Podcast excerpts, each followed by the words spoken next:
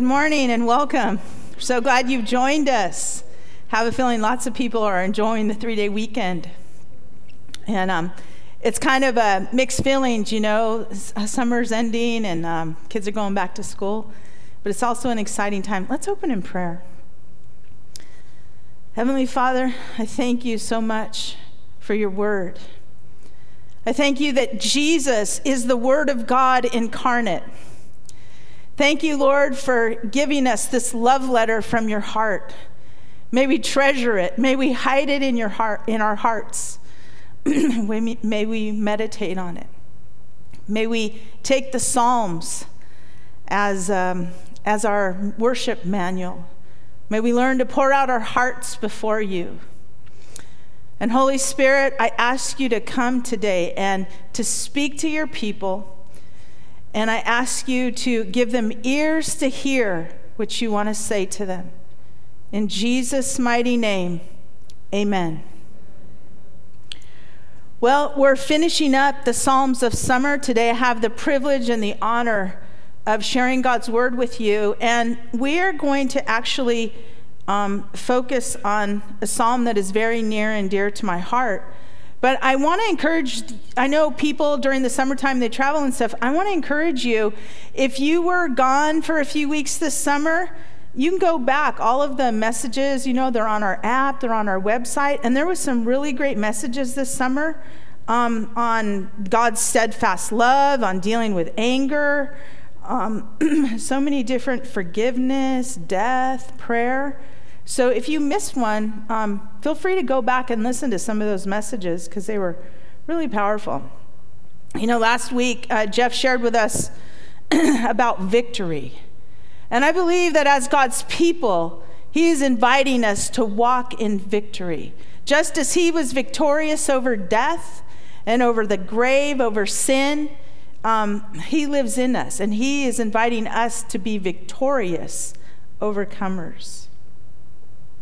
And today, um, I want to I want to talk about a psalm that um, that there's a, a, famous verse. It's one of probably one of the most famous verses in the Bible, and it goes like this: "Be still and know that I am God." And that's going to be our theme for today. And I believe that God is inviting us, no matter what we go through in our life, I believe that He is inviting us to be still and to know that He is God. And, and we can take comfort in that no matter what we're going through in our lives. You know, as a new believer, um, as a young woman, you know, I was 17 years old and I became a Christian. And at that time in my life, um, I went to this church and they, they sang hymns at that church. This was in Anaheim back in the 80s. And, um, and, and as a person who didn't grow up in the church and who had never heard those hymns, I'll tell you, I fell in love with the hymns. They, they were so jam packed with truth. They, they were so beautiful and majestic. And so I, I began to sing these hymns. And it was very strange for me because I was really like a young kid into rock and roll and that kind of thing. But man, these hymns just really began to teach me the truth of God's word. And there's actually a, a hymn that I, that I want to share with you today. And it is a hymn that is very near and dear to my heart, and it's called It Is Well with My Soul. And the reason that I want to share this particular hymn with you is because one of the things that I love about the hymn writers, you know, when you think about these classic hymns like Amazing Grace, when you read the backstory and you find out how that hymn was birthed, you're like, wow. And so, this particular hymn, It Is Well With My Soul, was actually written by a guy named Horatio Spafford, and he lived during the 1800s, he was from 1828 to 1888. Now, this guy right here, you can see a picture of him. Um, he was a very devout Christian. And he was also a lawyer, and he experienced a lot of success and he had properties and you know so he in his christian life he you know he experienced the, the joys of, of being very successful but then there was a point in his life where things started to turn and, and, and there was a moment in time he lived in chicago and these fires came and actually destroyed some of the real estate that he had invested in then he and his wife experienced the tragedy of losing their only son. And of course, you're, I mean, heartbroken. I know we have lots of people here um, who've, who've lost children, and it, it's, it's a heartbreaking experience. I can't even imagine the depths of the pain of that. And then, to make matters worse, this man, Horatio Spafford, in an effort to bless his family, he sends his wife and his little girls on a trip back over to, to England to take a little break from all the pain and the stress of the loss that they had experienced. and then Horatio receives a, a horrific telegram where he gets this news, and his wife says to him, I am the only one who survived. And it turns out that there was the boat had some problems, and his, his daughters actually perished in this trip over to Europe. And I don't, I, I can't even imagine like the pain of that, like losing all of your kids. But this is the incredible thing. He gets on a boat to go be with his wife, and as he's crossing over on the ship. This is where the song was birthed. When peace like a river attendeth my way, when sorrows like sea billows roll, whatever my lot thou hast taught me to say, it is well, it is well with my soul. What an incredible response to tragedy. And the thing that I love about God's word is that when you when you begin to really dig into God's word and when the Holy Spirit breathes upon God's word, it becomes alive in you. And it gives you the strength and it gives you the courage no matter what happens in your life. You're able to say, It is well with my soul, both in joy and in pain, both in celebration and in heartache. And so today, I wanted to share this story with you because I've really come to this place in my life where I admire when I see people go through very difficult things and they don't lose their faith. In fact, they become stronger in their faith. And um, I, I just think those kind of people are, they're heroes to me. And so I wanted to share that story with you. But I also just wanted to mention to you, you know, this song was birthed in a place of sorrow and suffering. And Horatio learned the secret of being still and knowing that God is available in times of prosperity and in deep grief. And we can turn to Him and find protection and strength in our moment of deepest need. And so, with that, I want to enter into Psalm chapter 46 today. And I hope that you will take this psalm, and not only this psalm, but many of the psalms, you will take them to your heart, and they will help you no matter what you go through in your life. So, Psalm 46, we're going to read verses 1 through 3. God is our refuge and strength, a very present help in trouble. Therefore, we will not fear. Even though the earth be removed, and though the mountains be carried into the midst of the sea, though its waters roar and be troubled, though the mountains shake with its swelling, Selah.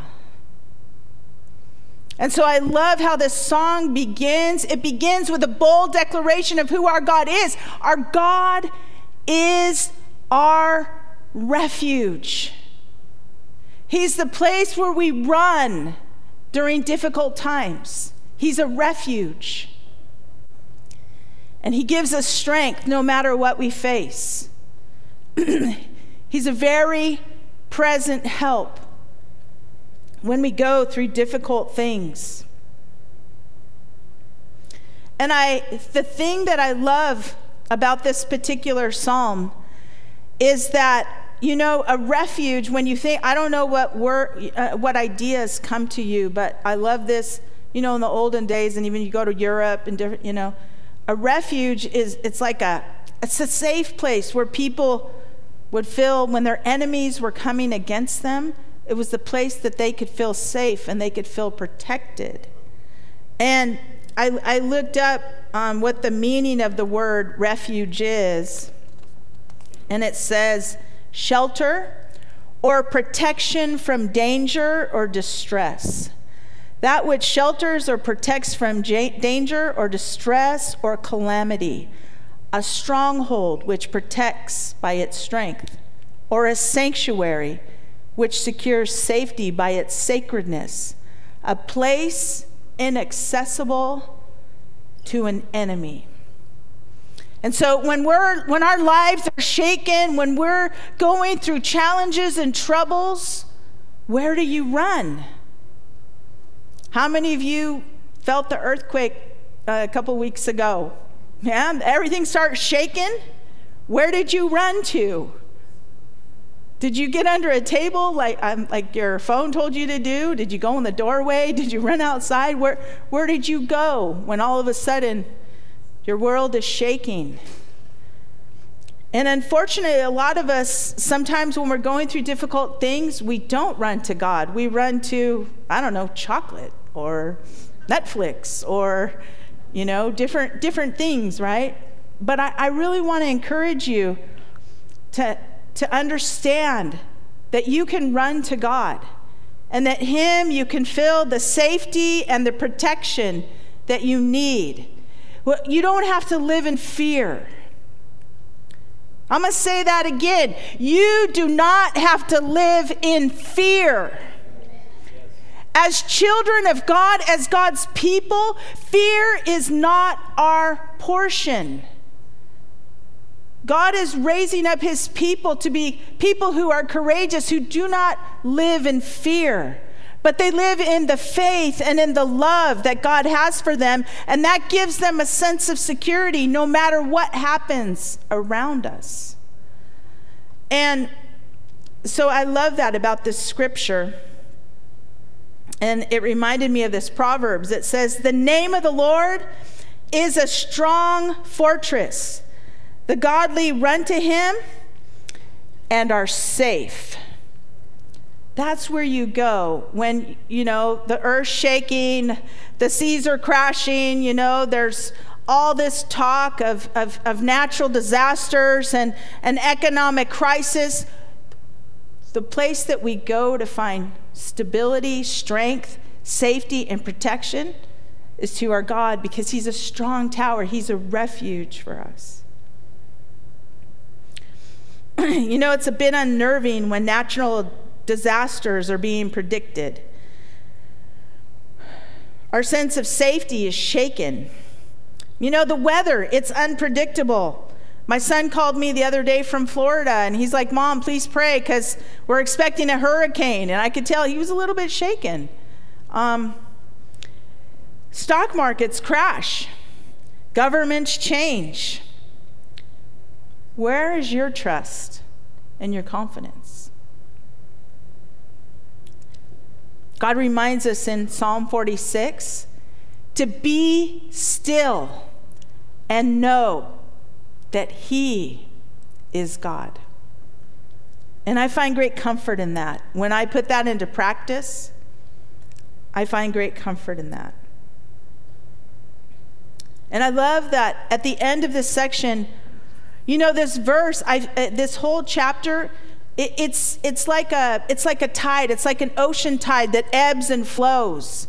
It, it, it, tells us great promises of who God is. He's our refuge and our strength, a very present help. We can come to Him when we need help, when we're in trouble.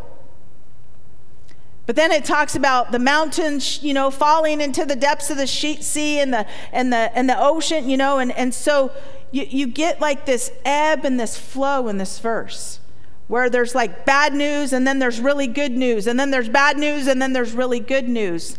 And this section ends with these words Selah.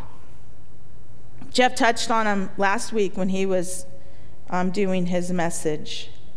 And Selah has the idea of pause, reflect, praise. And so this um, particular this particular chapter actually does uses Selah several times. And sometimes I feel like we're so busy and we're running around and we're doing all this stuff, but we, we seldom take time to pause and to reflect and to praise. But that's actually exactly what we need to do when we're going through difficult times. And I'm pretty sure Horatio Spafford, as he was crossing that sea, he paused and he reflected. And that's where that song was birthed out of his pain and out of his turmoil.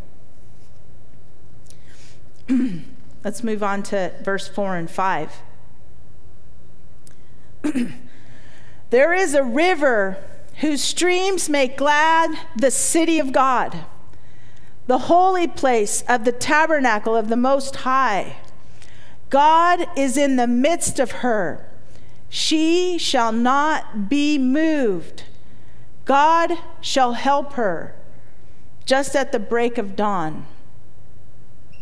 I love this imagery of a river.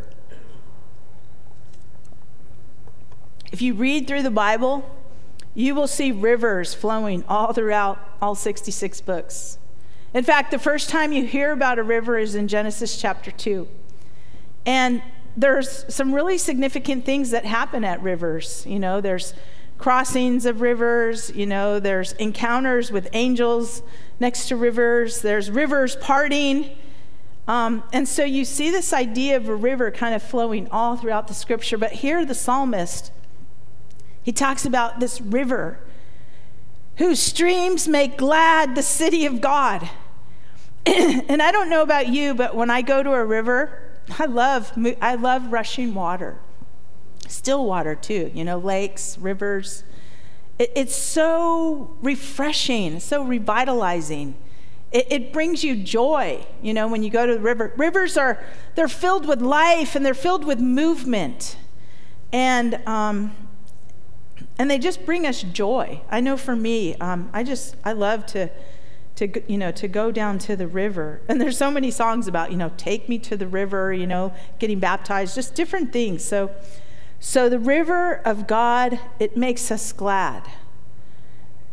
It says the holy place, the the holy place of the tabernacle of the Most High. And and here's the thing: when we think about the city of God you know, actually, we are the city of God because you and I are his dwelling place. He lives within us. And when we come together as, as a community, we are his, his city. We're, we're where he lives. It says, God is in the midst of her. Obviously, the psalm was referring to, you know, Jerusalem back when it was written. Um, but rivers are a source of life. And, and, and at some point, you know, God, the thing that I love about this particular, this, this particular piece is it says, God is in the midst of her. God is in our midst.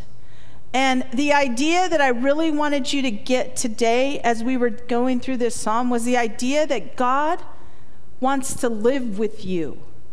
He wants to dwell with you. That, that's the whole reason why Jesus came, is to share his life with you, you know? And, and, and I love that. It's like, you know, it says, it's funny, it uses this word, the holy place, the tabernacle of the Most High. In one of the translations in John chapter 1, it says, Jesus tabernacled amongst us. That means he made his dwelling place.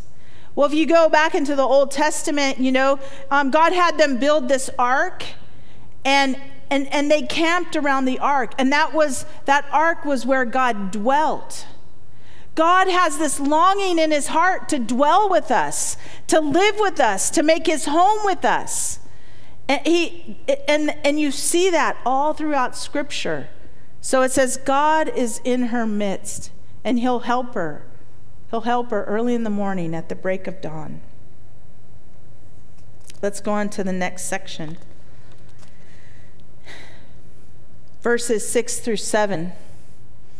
Now here we go. And you know, we just left the good news. Now, now look at the nations raged, the kingdoms were moved. He uttered his voice, the earth melted. The Lord of hosts is with us. The God of Jacob is our refuge. So now we go back to this. Oh, it's very unsettling. The nations are raging, the kingdoms are being shaken. Um, and you know, I had a conversation with um, our, our missionaries in Slovakia, Noah. Talking to Noah a couple weeks ago. And he was telling me, you know, over there, know, he lives very close, they're, they're neighbors with Ukraine, okay? And so he said to me, he said, You know, um, right now, our government has collapsed. We don't have a government right now. We're moving into elections. And then he says to me, You know, the thing is, we're having these elections, but the guy who's probably going to win is being paid by the Russians. So he's going, you know, I mean, it's, there's just this sense of like instability, right? It's like, um, there's no government right now, and probably the one that's going to come in. And then just, you know, his neighbors, the Ukraine, there's a war going on, Ukraine and Russia, right? So, I mean, you think about that. I mean, that, that kind of thing, it creates a sense of insecurity, of instability, like what's going to happen. The, the Slovakians are basically holding their breath, wondering when, you know, the Russians might try to come and invade their nation, right? And so, then they did it before, not that long ago, right? So there's just, you, you like kind of go, wow, you know, what's going to happen here? But this is the amazing thing that he told me. He told me that he was in a conference in Poland. And he said that there was a Ukrainian pastor there that came to testify what God was doing in Ukraine. And actually, the people of Ukraine, the church in Ukraine, was crying out to God in the middle of the war and crying out to God for Ukraine, but also for the Russian people. And guess what? People who normally don't go to church, lots of men, as a matter of fact, are showing up to church in Ukraine. I bet you didn't hear that on the news. So you see, God is using, I know, isn't that incredible? God is using this war to bring about some things. And, and, and, and so I love that. But I guess what I'm trying to say the nations raged, the kingdoms were moved.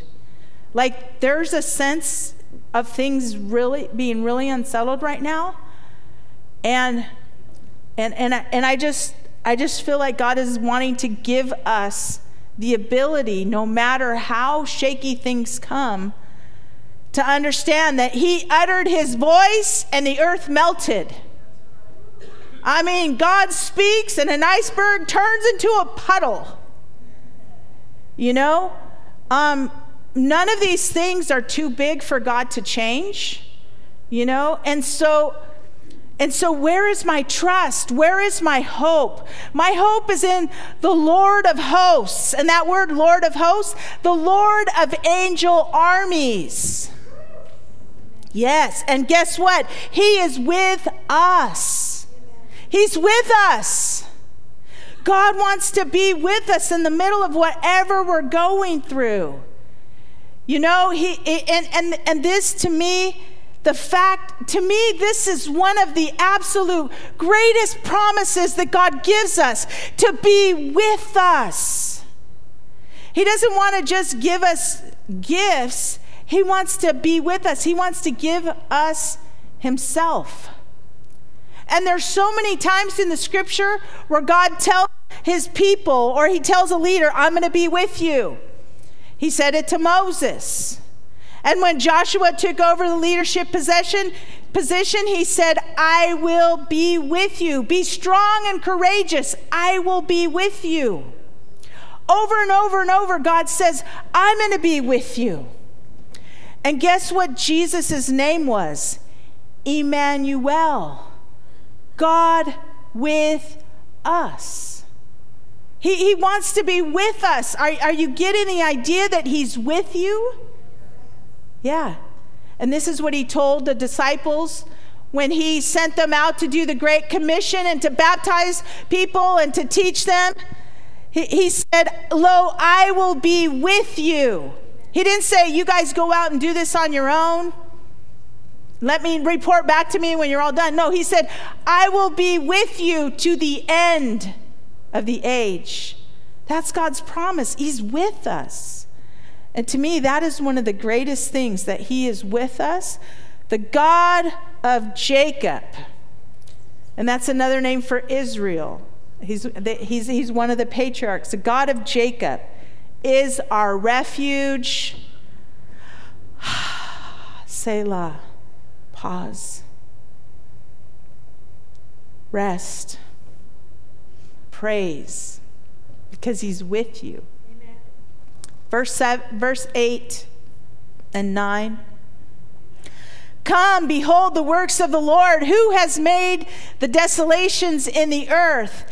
He makes wars to cease to the end of the earth. He breaks the bow and cuts the spear in, tr- in two. He burns the chariot in the fire.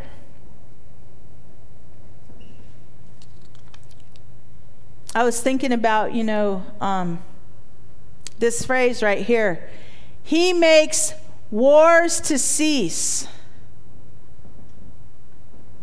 He makes wars to cease. And, and, and I know you know, as I was, think, I was thinking about war, you know, and of course there's been wars all throughout the centuries, but the, the, the two wars that kind of came to my mind this is a ticker tape parade.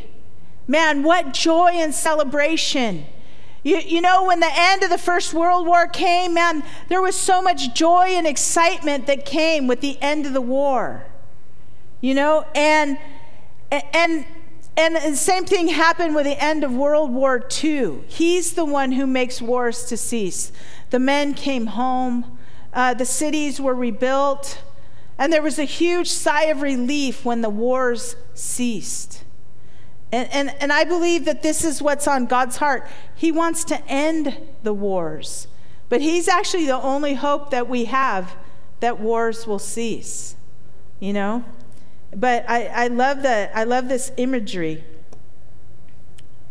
And let's move on to the key point for today. Let's move to Psalm 46, verse 10 and 11. It says, Be still and know that I am God. I will be exalted among the nations, I will be exalted in the earth. The Lord of hosts is with us. The God of Jacob is our refuge. Selah. Be still. Wow, that's challenging, isn't it? Be still. We have a really hard time being still. I've been working with the junior hires and I've been teaching them about this this idea of learning to be still so that we can hear what God's trying to say to us. And it's super, it's challenging for us as adults. Imagine them, you know? But I, I, I really feel like, you know, that we as a community of believers, we need to return to our spiritual roots and we need to learn the art of quietness and stillness, meditation and contemplation. And I know there's some older people here you know, in our in our in our church. Not pointing any fingers, I'm pointing it back at myself. But I, I, one of the things that has really been a burden on my heart, which is why I'm doing it with the middle schoolers, is I'm like, we need to teach the younger generations to turn off all the, all the stuff and to learn to be still and to be quiet. Because our lives are so cluttered with so many, so many things. And you know, our, you know, the people in the early church, there was a practice of, of contemplation and meditation. I mean, there were certain priests who took vows of silence. And, and they would go live in these monasteries. You know, that there, there, is a, there is a beauty and an art to, to learning to be still and to be quiet and to knowing that God is God. And you know, sometimes we're running around frantically trying to fix things and we're, we get ourselves all worked up and all stressed out. And I don't know about you, but there's so many times in my life where I feel like God has called me aside and He said, Be still and know I am God. I'm doing something here and a lot of times we don't understand what God is doing. We want to fix everything. We want to fix it for our kids. We want to we want to do all this stuff. And sometimes God's just like slow down, chill out. Be still. Come to know me. Come to me. You who are weary and heavy laden, take my yoke upon you and learn from me. Rest. Relax. I'm lowly and humble of heart. And, and, and I feel like God is just calling us aside to be still, especially when we're feeling super stressed out and feeling like we have to fix it. He promises that He will be exalted in the nations. That's what God is doing. He is he is inviting us to exalt him in the nations. As we are still, as we trust in him, as we, uh, as we listen to what he's saying, as we're still, and we hear that still small voice, it guides us and it directs us in our life. You know, my mom and I had a really cool experience this week. I shared it with a few people in the, in the prayer room, but you know, we live we live over in Somis. Um, we live on we live on North Street, and uh, my mom and I we walk the neighborhood several several times during the week.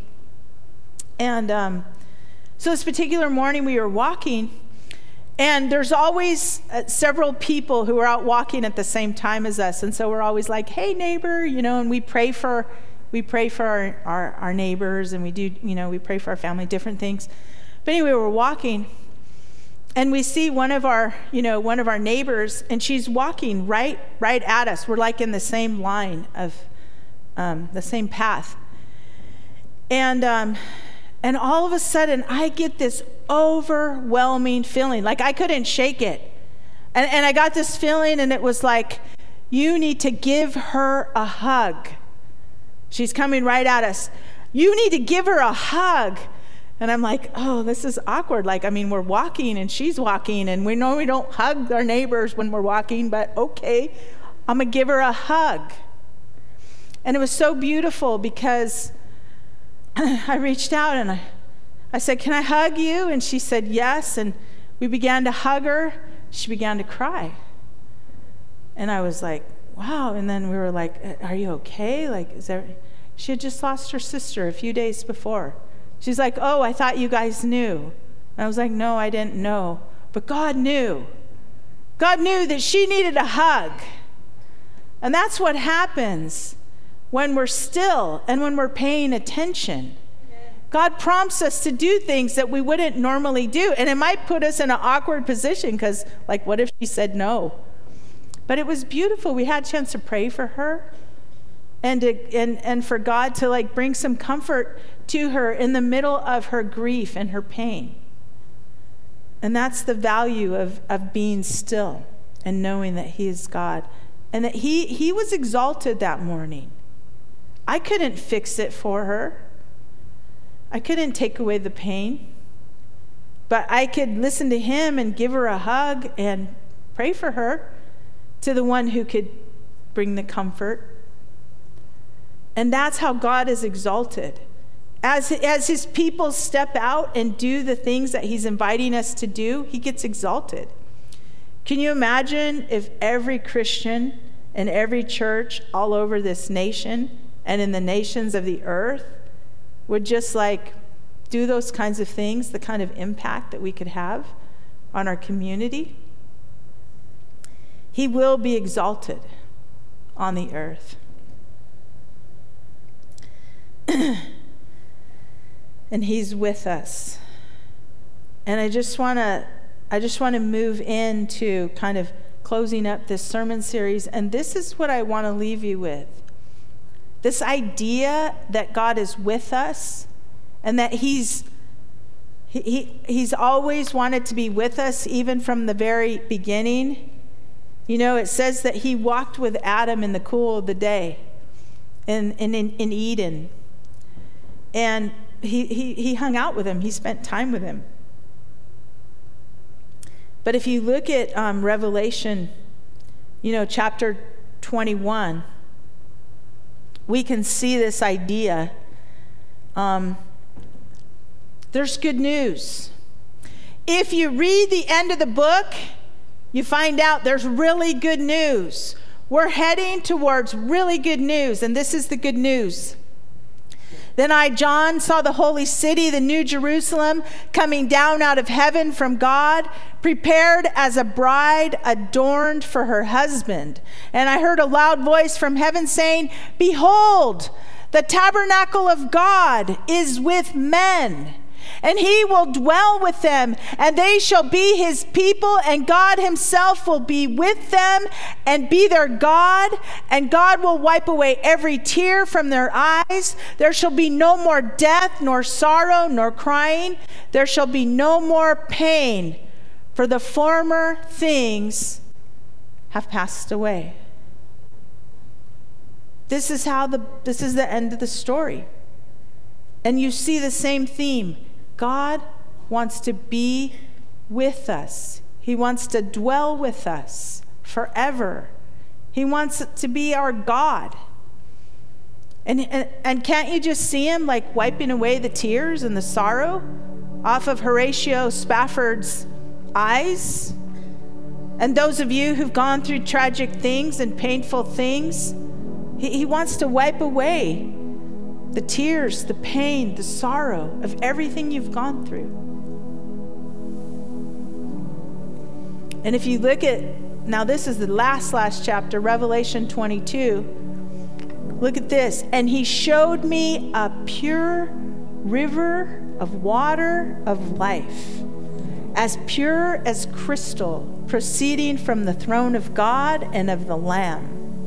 And the middle of its street and on either side of the river was the tree of life, which bore 12 fruits, at each yielding each tree yielding its fruit every month.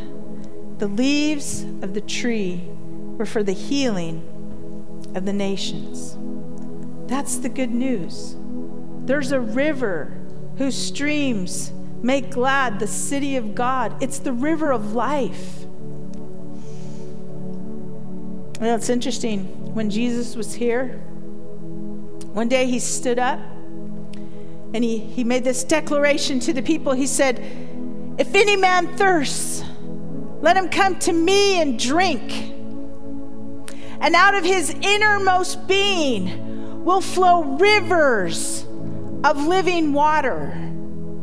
And then right after that, it says, And he spoke of the Spirit which was not yet, because he had not yet ascended to the Father, God is wanting to fill his people with rivers of living water so that we could go to a thirsty world and give them the drink, a drink of the river of the water of life, that they could experience the power of the Spirit moving through our lives to their lives, taking away their thirst, wiping away their tears and their pain and their sorrows, bringing them into relationship with God who wants to dwell with them. And so I don't know if you're new here today, or I don't know, maybe you're online and you've never invited Jesus into your life. But I want to give you an opportunity because that's how you invite him in to dwell with you. And I can help you with the words, but you need to do it with your lips and from your heart. And if you would say this prayer with me, it's the beginning of inviting God to come and dwell with you. Would you say, Lord Jesus, I repent for every wrong thing I've ever done. Please forgive me. Thank you that you died on the cross and that you rose from the dead and right now, I ask you to come and to dwell in my heart and to be with me. Write my name in the book of life and teach me how to be still and know that you are God. Be exalted through my life. In Jesus' name, amen.